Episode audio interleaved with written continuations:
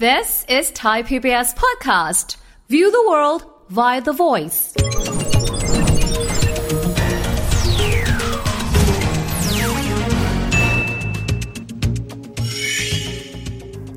สวัสดีครับ ยินดีต้อนรับเข้าสู่เศรษฐกิจติดบ้านนะครับ วันนี้กับเรา 2 คนเช่นเคย ผมวิทย์สิทธิเวกินนะครับ ผมวิชาร์ดวัชราทิตครับ ครับในตอนที่แล้วเราพูดคุยถึงเรื่องของธุรกิจ 10 ดาวรุ่ง ว่าปีนี้ปีมังกร 2567 มีอะไรบ้างเราไล่เรียงไปแล้ว 5 ธุรกิจด้วยกัน ครับ วันนี้จะมาคุยกันต่อนะครับว่าอีก 5 ธุรกิจที่เป็นดาวรุ่งนั้นประกอบด้วยอะไรบ้าง แต่ขณะเดียวกันต้องไปดูด้วยว่า แล้วส่วนที่เป็นดาวรุ่ง ก็แน่นอนโลกเปลี่ยนไปบางอันเสื่อมความนิยมลง ครับ 10 อันมีอะไรบ้าง ริชาร์ดงวดที่แล้วเราไล่ไปห้าละ อันที่หก วนมาที่อาหารการกินกันหน่อย อืม อ่า เพราะว่าอาหารการกินบ้านเราก็เป็นอู่ข้าวอู่น้ำเนาะ เป็นครัวโลก แต่ไม่ใช่เพียงแค่ว่าอาหารที่เป็นอาหารวัตถุดิบที่เราจะสามารถปรุงกับข้าวหลังบ้านในครัวได้ จริง ๆ ธุรกิจพวกอาหารเสริม คนรุ่นใหม่ก็นิยมท อืมอืม ำออกแบรนด์ของตัวเองเยอะมาก มี OEM ในการรับผลิต อ่า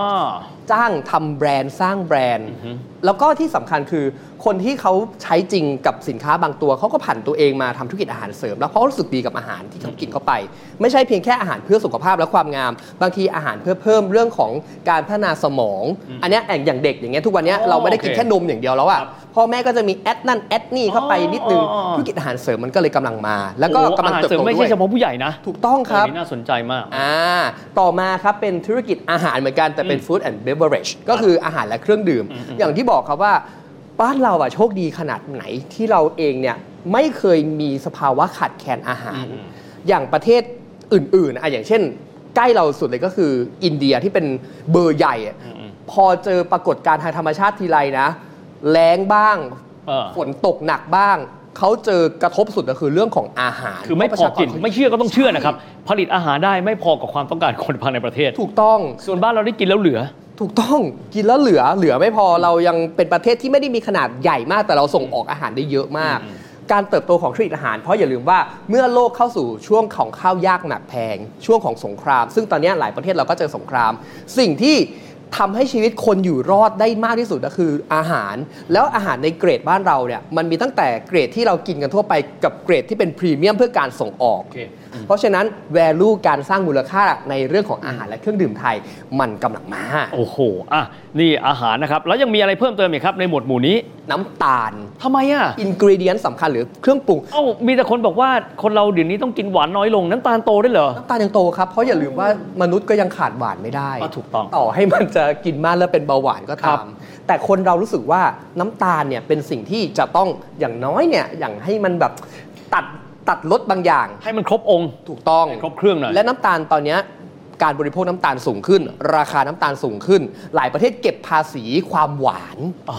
หมายความว่าต้นทุนการผลิตน้ำตาลจะมากขึ้นด้วยครับเฮีย แต่มากเนี่ยในมุมของผู้บริโภคนะ อาจจะรู้สึกว่าสินค้าจะแพง อืม แต่ในมุมของผู้ผลิตอ่ะเขาก็สามารถที่จะขยับราคาขึ้นไปได้ เพราะฉะนั้นการจำกัดปริมาณน้ำตาลที่เกิดขึ้นในหลาย ๆ ประเทศทั่วโลก การส่งออกน้ำตาลที่จำกัดเพราะว่าอาจจะเจอเรื่องสภาพแวดล้อม มันกลับกลายเป็นโอกาสของผู้ประกอบการที่เขาสามารถที่จะผลิต แล้วก็สามารถที่จะเล่นเกมราคาได้ อืม ฉะนั้นน้ำตาลก็เป็นอีกหนึ่งเครื่องปรุงอาหารที่กำลังเติบโตและมีโอกาสเติบโตอย่างมากในอนาคต นี่แสดงว่าพี่น้องเกษตรกรชาวไร่อ้อยต้องยิ้มนะฮะ เพราะว่า ใช่ น้ำตาลเนี่ยมีดีมานด์อยู่นะฮะ ถูกต้องาฮะฮอ่ะมาดูอุตสาหกรรมอื่น ๆ กันบ้างครับ ครับ ค้าปลีกสมัยใหม่โลจิสติก อันเนี้ยต้องยอมรับอีกว่าร้านชามร้านชูหวยแถวบ้านเนี่ยกำลังเจอวิกฤตเนาะเพราะว่าพวกที่เป็นโมเดิร์นเทรดที่เป็นแบรนด์ใหญ่ๆ เขาก็เข้ามาตีตลาด แต่กรณีเนี้ยมันก็สามารถที่จะพัฒนาได้เพราะว่าร้านชามร้านชูหวยก็มีการเข้าร่วมกับโครงการต่างๆ เพื่อที่จะยกระดับระบบการบริหารจัดการภายใน ซึ่งผมเชื่อว่าในพื้นที่ที่มันห่างไกลจากร้านสะดวกซื้อที่มีแบรนด์อย่างเงี้ยอ่ะอย่างไปอยู่ในเขาในดอย มันหาร้านสะดวกซื้อหรือมินิมาร์ทยากมาก แต่แบรนด์ที่เขาจะพัฒนาตัวเองจากโชห่วย ให้กลายเป็นร้านสะดวกซื้อที่ทันสมัย ก็มีหน่วยงานรัฐต่างๆ คอยให้การสนับสนุนอยู่ ระบบ POS ระบบการจ่ายเงิน ระบบการออกสลิป เพราะอย่าลืมว่าทุกวันเนี้ยเราจะก้าวสู่การได้อีสลิปมาเพื่อที่จะหักลดหย่อนภาษีได้ ฉะนั้นระบบการทำร้านโมเดิร์นเทรดหรือว่าร้านค้าสมัยใหม่เนี่ยก็กำลังเติบโตเช่นเดียวกัน โอ้ อ่า แต่ต้องยอมรับนะครับว่าที่โมเดิร์นเทรดเติบโตเพราะว่าคนรู้สึกว่าเข้าไปแล้วเนี่ย แอร์เย็น ถูกต้อง ของจัดเป็นระเบียบ ใช่ครับ ยอมรับว่าเพราะคนเข้าไปเนี่ยคงไม่ได้ต้องการเฉพาะสินค้าที่เอาไปใช้ แต่รู้สึกว่าได้ประสบการณ์เพลิดเพลินอ่ะ ครับ เหมือนคนเข้าไปชอบเดินซูเปอร์มาร์เก็ตเคยเป็นไหม ใช่ใช่เป็น ลักษณะ เป็นเป็น แบบเดียวกันแหละครับ เพราะฉะนั้นอันนี้เป็นอีกส่วนหนึ่งที่ยังไงก็ตามมนุษย์ไม่ได้เสพเฉพาะฟังก์ชันนะครับ ครับ มนุษย์เสพอารมณ์ด้วย ถูกต้องครับผม มาต่อกันเลยครับ ก็คืออีกหนึ่งธุรกิจมันมาพร้อมกัน ก็คือเรื่องของการโลจิสติก อืม การขนส่งสินค้า แล้วที่สำคัญคือ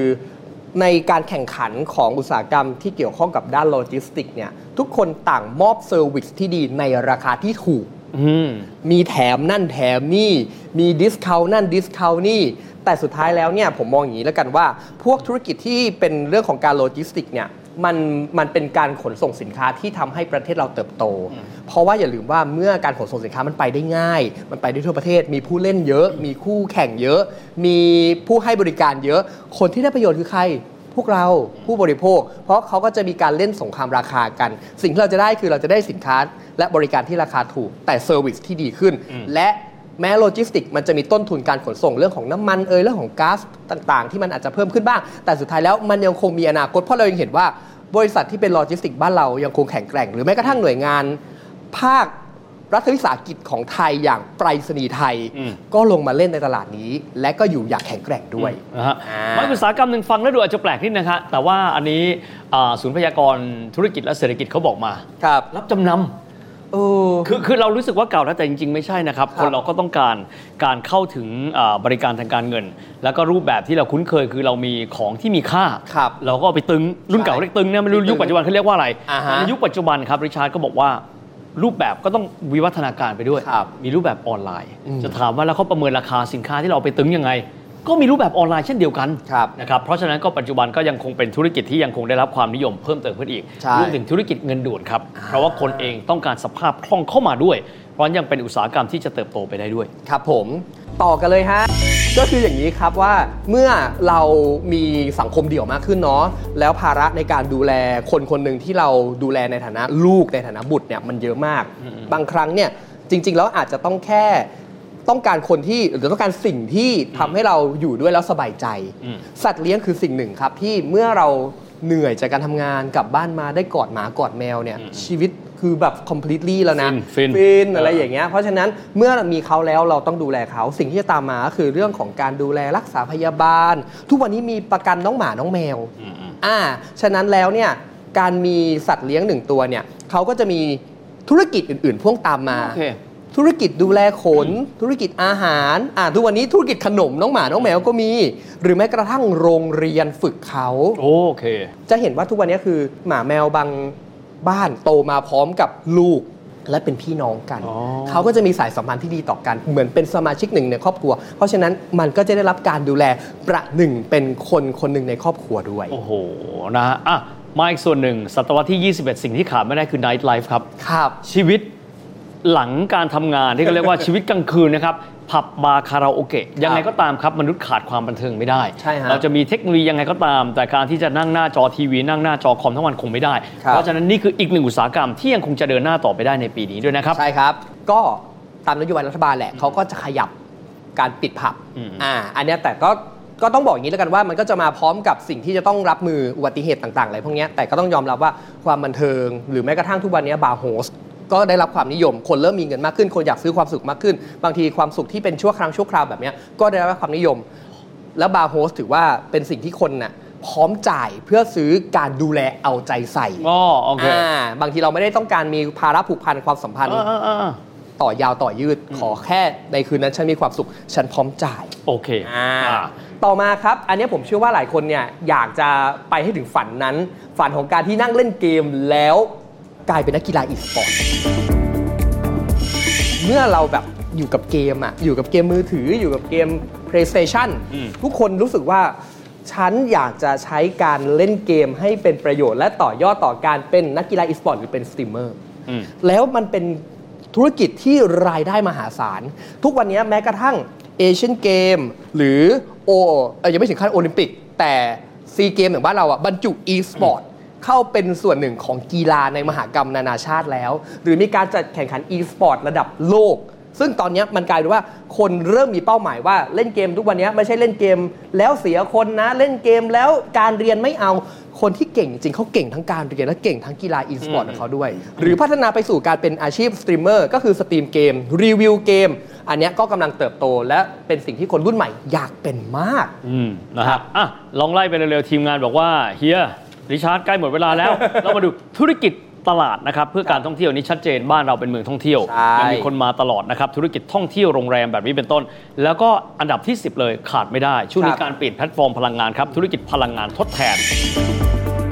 ปัจจุบันเราก็จะมีคาร์บอนฟุตพิ้นที่น้อยลง ดังนั้นการใช้อ่าธุรกิจที่ใช้พลังงานน้อย ครั ห บ รือว่าใช้พลังงานทางเลือกพลังงานหมุนเวียนยังเติบโตได้ ธุรกิจยานยนต์ คนเราต้องการการเดินทางครับ ยังต้องใช้ผนวกกับเรื่อง EV ด้วยนะครับ ครับ แล้วก็ยังเรื่องธุรกิจอสังหาริมทรัพย์ก็ยังคงเติบโตอย่างต่อเนื่อง ดังนั้นนี่คือ 10 ธุรกิจดาวรุ่ง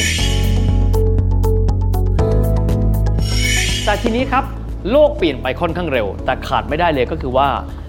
หลาย ๆ อุตสาหกรรมที่ครั้งหนึ่งอาจจะเคยรุ่ง เสื่อมความนิยมลงไป 10 อันดับที่เป็นดาวร่วงประกอบอะไรบ้างครับ อันนี้เลยฮะโทรศัพท์พื้นฐาน หรือเรื่องของธุรกิจเช่าหนังสือร้านซีดีดีวดีซึ่งจริงผมว่ามันน่าจะหายไปเยอะแล้วแหละ ครับ แต่มันก็ยังพอมีอยู่บ้าง หรือหนังสือพิมพ์ โห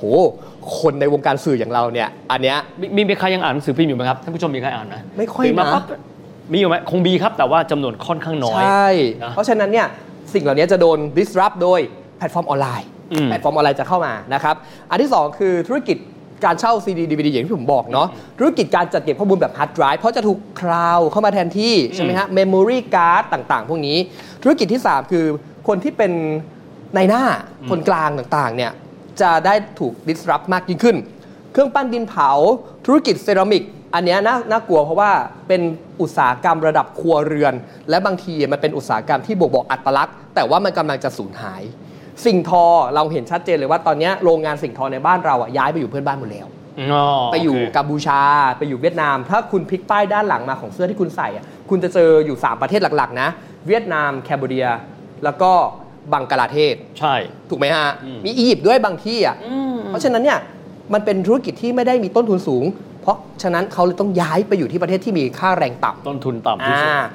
สารเคมี เพราะทุกวันนี้โลกก็จะต้องการการ ออร์แกนิกเยอะขึ้น ถูกต้อง อินทรีย์ อินทรีย์อะไรพวกเนี้ยเพื่อที่จะให้คนนั้นมีสุขภาพดีนะครับแล้วร้านถ่ายรูปทุกวันนี้มีใครไปร้านถ่ายรูปอยู่บ้างอ่ะไปทำวีซ่าอาจจะต้องมีบ้าง แต่ทุกวันนี้เวลาผมไปต่างประเทศผมทำวีซ่าผมถ่ายเองแล้วปริ้นเองแล้ว โอเค อ่านะฮะเครื่องเล่นเกมนะครับแผ่นเกมธุรกิจผ้าทอจากธรรมชาตินะครับเครื่องถ่ายเอกสารเฟอร์นิเจอร์ไม้ และร้านโชว์หวยและธุรกิจกระดาษ ที่กำลังจะค่อยๆหายไป นะครับทั้งหมดนี้ก็เป็นเทรนด์นะครับของปีนี้เลยปี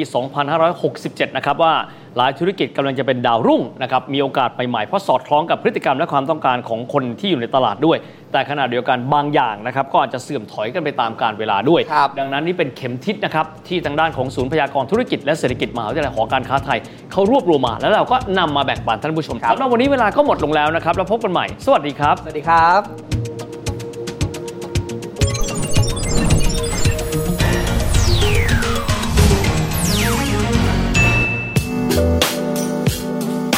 ติดตามรายการทางเว็บไซต์และแอปพลิเคชันของไทย PBS Podcast Spotify SoundCloud Google Podcast Apple Podcast และ YouTube Channel ไทย PBS Podcast Thai PBS Podcast. View the world via the voice.